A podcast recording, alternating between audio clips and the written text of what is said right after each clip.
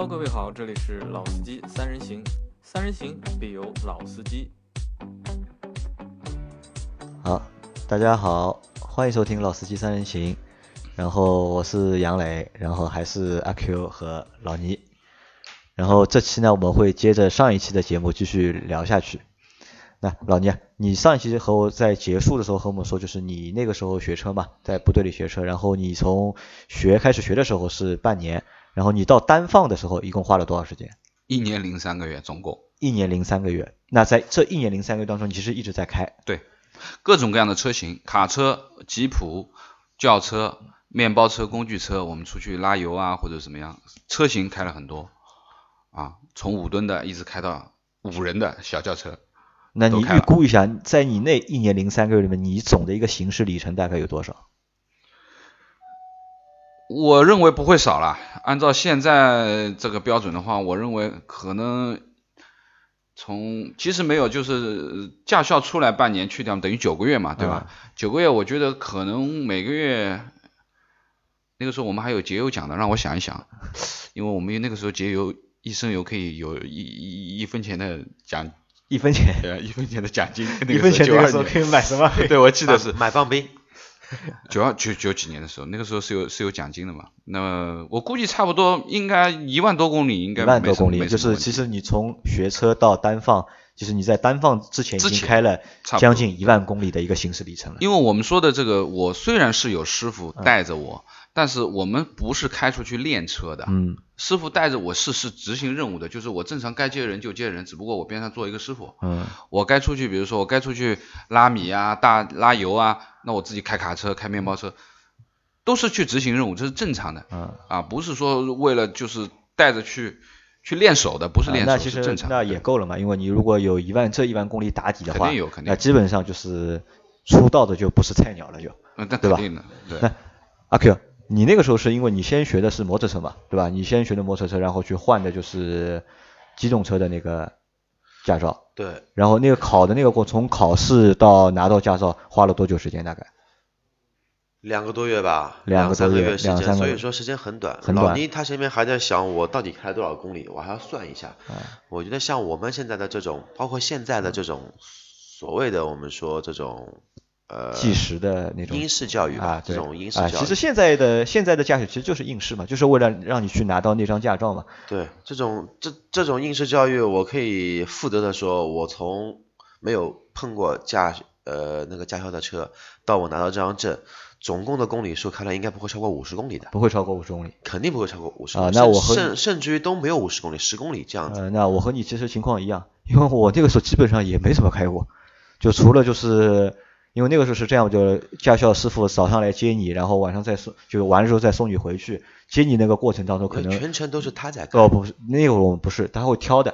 但是就比如说让你来开一下，开个五分钟，让你来开个五分钟。然后因为我那个时候比较菜，然后老是开不好，然后他就放弃我的，因为我开的话会开得很慢，然后他要赶时间嘛。一是他要赶时间，而且他呢觉得就是我的开法不对，不节油。然后他觉得就是因为他油要自己付。那个油钱他要自己付的嘛，他就不太让我开嘛。基本上我没怎么开过，我大概我预估啊，我估计啊也不预估了，就是最多大概就五十公里，然后就拿到驾照了。拿到驾照那个过程拿好之后，其实我基本上不敢开。你拿好驾照，你敢开吗？那个时候？呃，因为我的情况有点特别，因为我那个时候。呃，家里面的一些亲戚都是有厂，然后我的一个弟弟他是玩赛车的，然后其实我接触的车比较早，我十六岁、十七岁就已经会开车了。会开了，就是那个时候是无证驾驶。对，那个时候因为但是从来没有上过马路嘛，都是在厂区里面或者说在封闭的赛道上有开过，有一定的驾驶经验，所以说，呃，我学驾车也很快，然后驾照拿好之后就直接。买车啊，这样直接开开开始开车了。那其实就是我们在这一段里面呢，就是要说的是什么呢？很多的事故，很多的就是交通的事故或者那些恶性的事故，有一部分原因是因为你的驾驶的技术不够熟练，对，对吧？你的驾驶经验不够丰富，对对，而做了一些错误的处理，对，遇到情况之后做了一些不恰当的处理，结果导致了事故的发生，对，或者是因为你的一些错误的驾驶造成了那些就是状况的出现。那我们作为就是老司机啊，就是其实也不能因为这个话题有点沉重嘛，对吧？就是因为有可能老司机也会也会遇到问题嘛，对吧？这个很正常。针对这个情况，那我们有什么建议吗？给到就是我们的听众用户，怎么去，比如说新手刚出来，怎么去尽快的去掌握这个技能，掌握熟练的驾驶？呃，我觉得这老倪，你那个时候是有人带，对吧？因为你上路的时候，其实边上会坐一个师傅，对对吧？对，会有人会带一下你。对。然后小区因为是因为你弟弟开车开的比较好。对吧？那可能你在当时在学的那个过程中，他可能带你也会带的比较多一点。对我呢是由于呃亲戚朋友的一些关系，所以说接触也比较早。因为我那个时候是这样的，我我是考虑过，因为我家里人会开车还蛮多的，但倒没什么人带我，因为我也我嫌烦，就是因为他们带我老是说我这个不好那个不好，然后我就很烦嘛。那个时候我就考虑过，就是找那个就是那个时候好像网上有找那种就是陪练。就是比如说你什么上下班啊，或者你陪驾是啊，对陪驾陪驾就应该叫陪驾，然后大概是几十块钱一个小时，然后他会坐在你边上，他陪去陪你跑几次高架啊，去跑几跑几次隧道啊，跑几次人比较多的就车比较多的路段，然后你坚持每个星期约约他个两三次，然后大概过个两个月，差不多理论上也能够出师了，就就那个程度会比你驾校出来会对好很多嘛，会。对我觉得就是多多的去练手吧，或者说你有陪驾也好，或者说你自己在晚上啊，或者说找一些相对人比较少的这种啊，比如说在上海，比如说你有一些路相对偏远一点，又是一条新路，比较空，多去练练车，多去练练手啊，你就去出去开个半小时、一小时、两个小时嘛，来来回回的，那你多各种各样的路况都去适应一下，包括夜路、晚上灯光的使用。对不对？很多新司机灯光是不会用的，对不对？那你照理说这种换灯啊，我们说的会车的这种远光灯要关闭啊，对不对？那么很多的其实讲没有用啊，还是最终要自己去练嘛。因为我那个时候，我觉得我是怎么练出来的？我就是不敢开嘛，我不敢上路嘛，就是车停在地库，然后就星期六、星期天会从地库开出来，开溜车，开到家里门口，因为自动挡嘛，不溜车嘛。就从地库开出来，开到家门口的洗车店，然后把车洗一下，然后再把车开回去，或者把车从家里开出来，开到离家最近的，大概就两公里不到的加油站，加一次油，然后再回来，就开很短很短的路。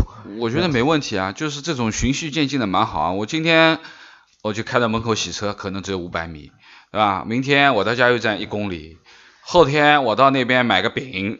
两公里，对，因为你各种各样的情况你都走过了以后，你你胆子就越来越大。那个时候，那我觉得是什么呢？那个什么练的蛮好，那个时候倒车练的蛮好的，因为在那个在在那个阶段，我老婆已经赶赶上高速了，但我还不敢。但是他停车就没我停的好，特别是那种侧放的，嗯，他就老是停不好，遇到侧放都是我要他下来，然后我来停。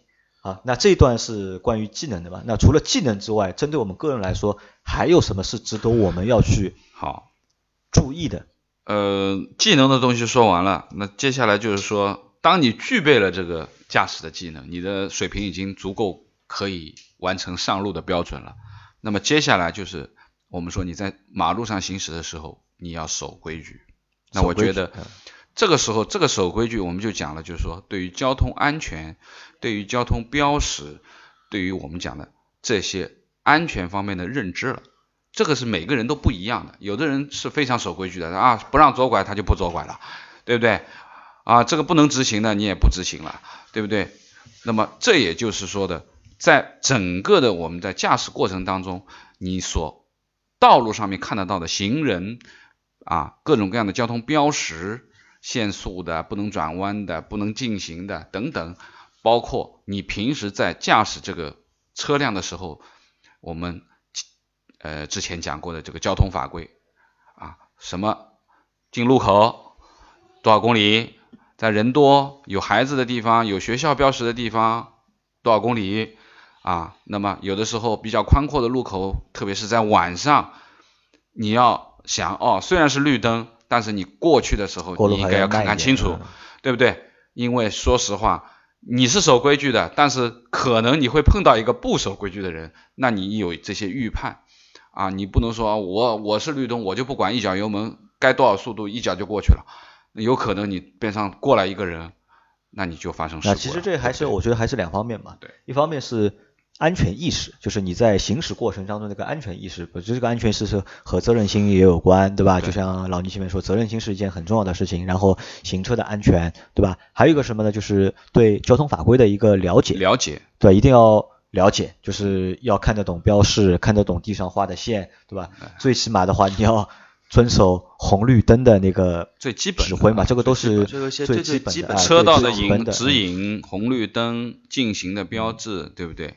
包括限速的标准啊，这是最基本。基本上就是针对我们个人来说，就是能够有相对来说熟练的驾驶的技术，然后有心里面有安全的意识，然后又懂得交通法规，对吧？那基本上就可以。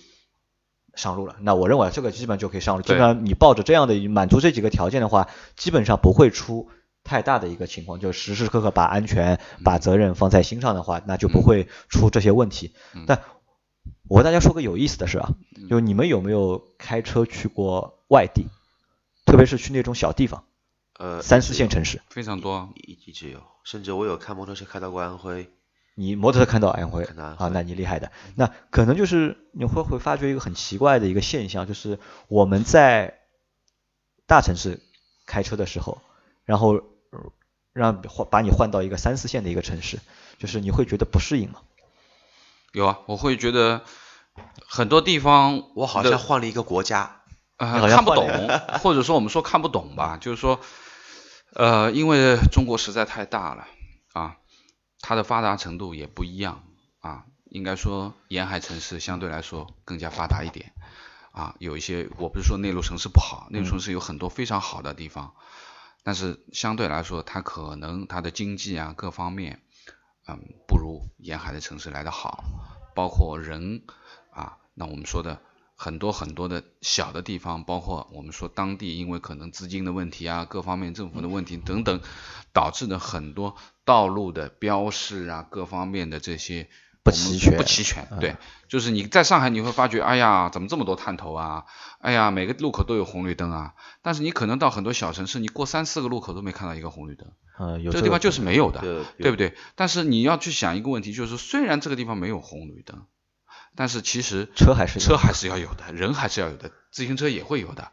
那么也就是说，我们讲的就是你在一些呃小地方的时候，你还是要注意这些东西。为什么呢？你就不能按照我们说的，你作为一个城市人，可能去到一些乡村的地方，大家的一些习惯会不一样，不一样了习惯会。一个是你的开车的习惯，你就不能拿到城市的标准来衡量，对不对？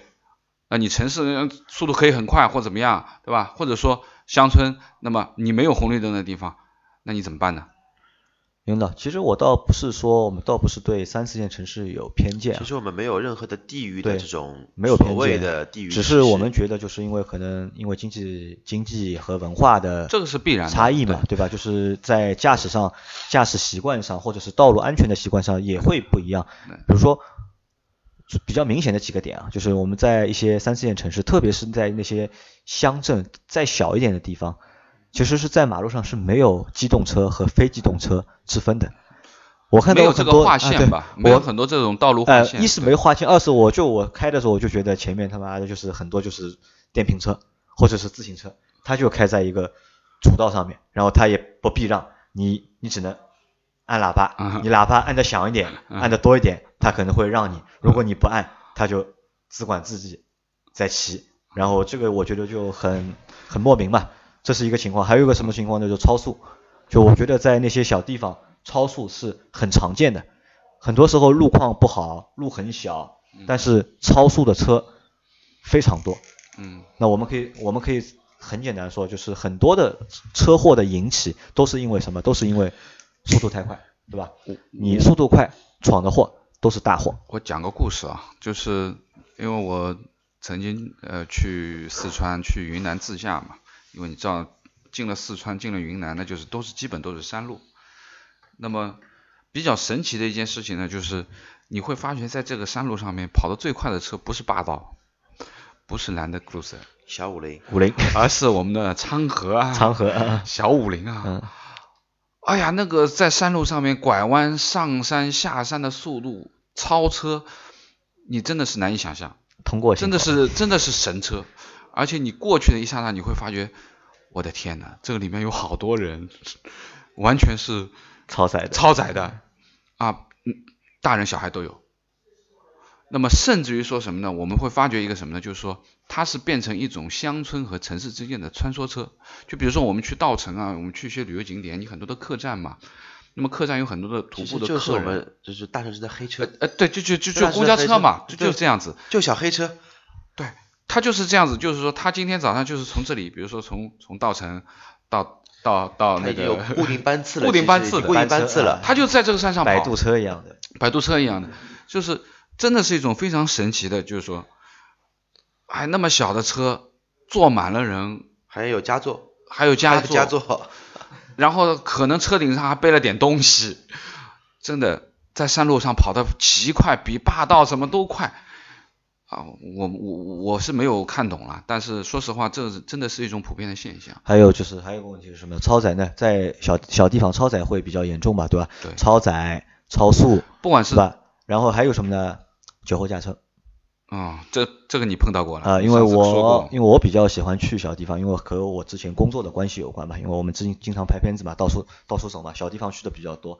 然后我发现那些就是特别是四线城市或者一些县啊，乡乡乡道我倒没怎么去，县我去的比较多嘛。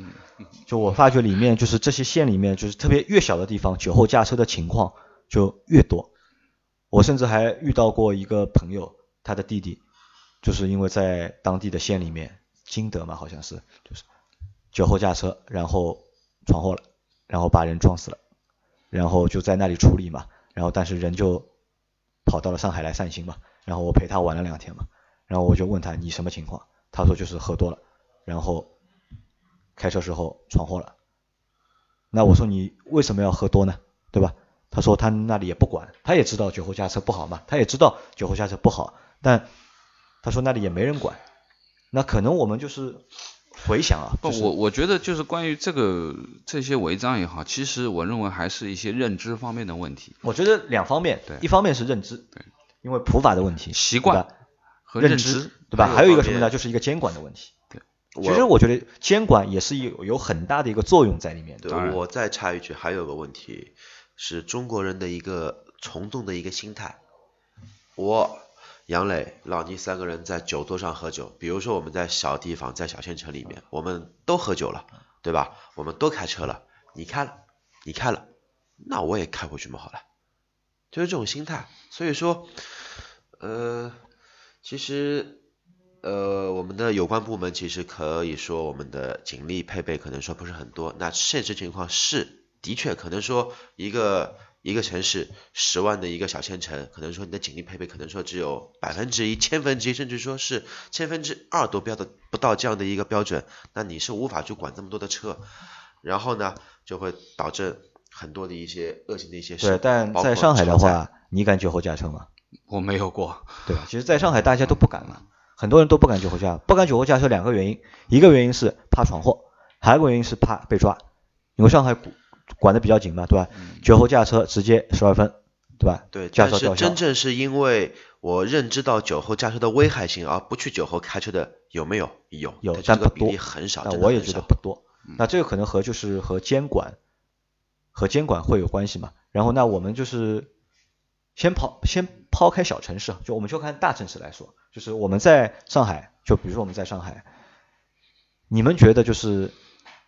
你们会有违章吗？在平时开车的时候，会有违章吗？肯定有，肯定会有违章，对吧？所有的但其实所有的违章都有可能引起交通事故，对吧？如果因为如果你不会引起交通事故的话，那可能就是交通法规也不会去设置这些违章的条款了，对吧？都是他们都是出于安全去考虑的。但我们还是在开的过程当中，每年总会吃到一张、两张，甚至三张的罚单。因为我现在我算一下，我大概现在有七张罚单没有交掉，对吧？主要主要集中在什么呢？就是违停，嗯，基本都是这个违停。然后我超速没有嘛，就违停大概有四五张，然后还有两张是因为那个安全标志没有贴，被被处理了，对吧？但我觉得也没什么嘛，对吧？就是罚款才罚多少，七张加起来大概就一千多块钱，但是当中有扣了我六分，我觉得蛮麻烦的。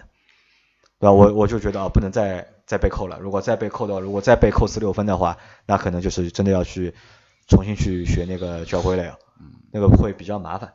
但抛开这个之外，我觉得就是怎么说呢？就是我们可能就是在平时的使用的过程当中，开车过程当中都会觉得就是这个违规的那个成本比较低，比较低，对，其实是是比较低，比较低，违规也就违规了。嗯那在这里我们可能要说一个韩琦的故事，对吧？韩琦前几年在美国，就前年吧，在美国晚上十二点开车，在大概在拉斯维加斯公路上面没什么车，然后他超速。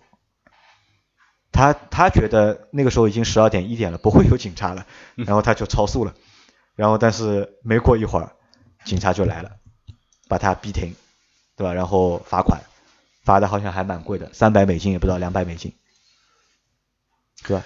每个地方不一样，那我觉得就是说，你看在上海的话，你想在上海的话，就是这个故事告诉我们两件事情啊。首先第一件事情，在上海我们很难，基本上晚上有被抓到过违章的嘛？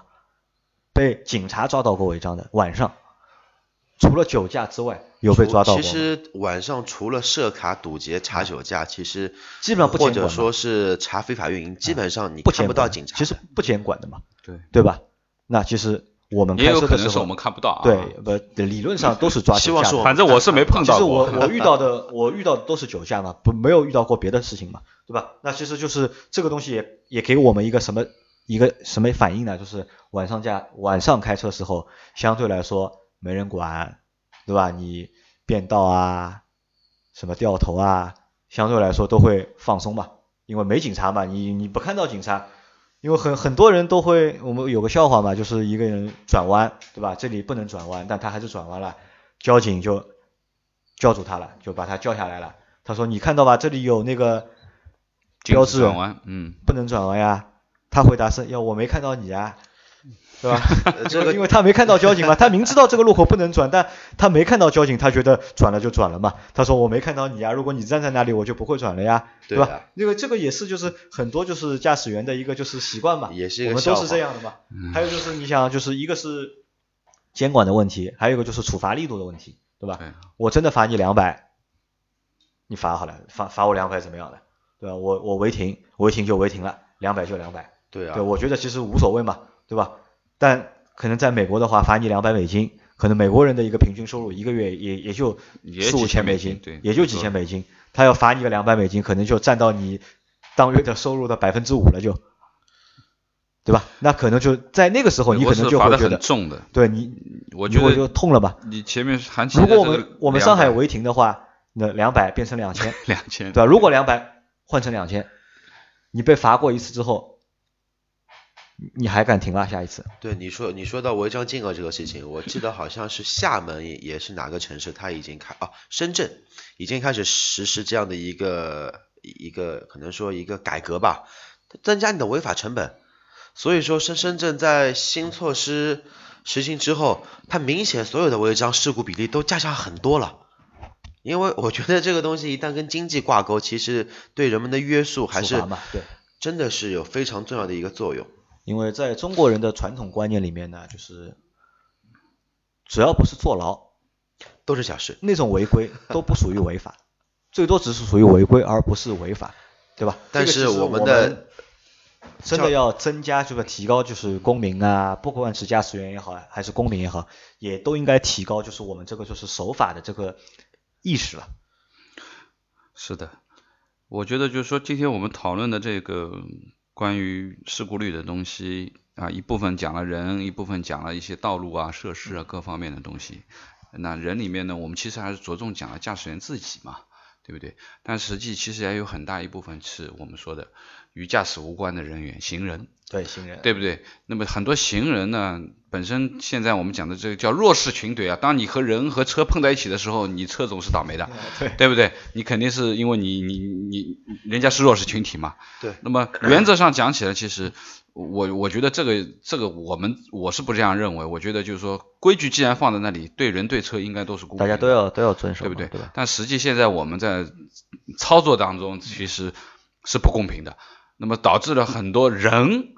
因为没有处罚而违章，造成了很多死亡的交通事故等等啊，包括我们讲的就是说，甚至于前面我们之前讨论的，还有在高速公路上穿马路的，对不对？这个我我是难以想象啊。我也碰到过在高速公路上。呃，掉头逆行的，掉头逆行的，啊，我有碰到过这样的。还有开开过了头，或者说有，哎呀，真的这个很多千奇百怪的这种这种这种现象啊，那我觉得这个是啊，除了讲驾驶员以外，我觉得也有必要跟大家说一下，就是人本身自己的这些违章所造成的这个事故。那可以这么理解啊，就是在那么多的交通的事故里面，我觉得至少有。三分之一吧，我觉我认为至少有三分之一是属于那种自作死的，对吧？不作死不会死，不作 no 作 no die，对吧？你不乱穿马路，你不乱穿马路，你就不太会被车撞死，对吧？你不在，嗯，不该出现的地方出现，对吧？这个其实都是我们很多可以完全就是可以避免的，对吧？特别是很多就是你像像我看到很多就是电瓶车去走高架，对吧？走隧道。很多的，你去看到现在徐浦大桥，嗯，你每天肯定电瓶车，对，肯定看得到，就是有人电瓶车上去，包括那个我昨天上走打浦路隧道，嗯，一直会看到自行车，对吧？这个说实话，这个也是防不胜防，你不可能让警察，对吧？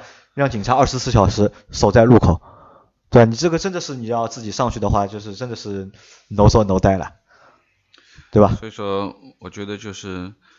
对于听众来讲，我们今天聊了这个这个问题啊，人和车两部分，还有法规标识。那么今天杨磊这个话题实在太好了，那我觉得呃降低这个死亡率啊，降低这个事故率，一个是从自己做起，而且呢，最主要的就是说，有的时候你自己做好了以后，你还有一些防范的意识。对对对。你要多留一个心。啊，你自己做的很好，但是你也要去考虑是不是有这种风险。这个风险不是你自己啊，是外外来的人或者车的这个风险。那我觉得，呃，非常值得大家重视这个这个。因为我认为就是交通法规、交通安全其实是非常非常重要的一件事情。然后呢，除了重要之外，我们也是我们每个公民或者每个驾驶员应该去遵守的。去执行的，然后从自己做起，对吧？先对自己负责，然后再对其他人负责。这样的话，如果每个人都能够有这样的一个理念，或者每个人都有这样的一个思想的话，那我相信在中国的就是交通的事故率会降低，然后死亡率肯定也会也会降低。对，好吧，那我们就我们也呼吁我们节目也呼吁大家能够对他人负责，对自己珍爱生命，嗯，遵守交通法规。守规矩的人驾驶一定是好的，对，好吧，那这期节目就到这里，再见，再见。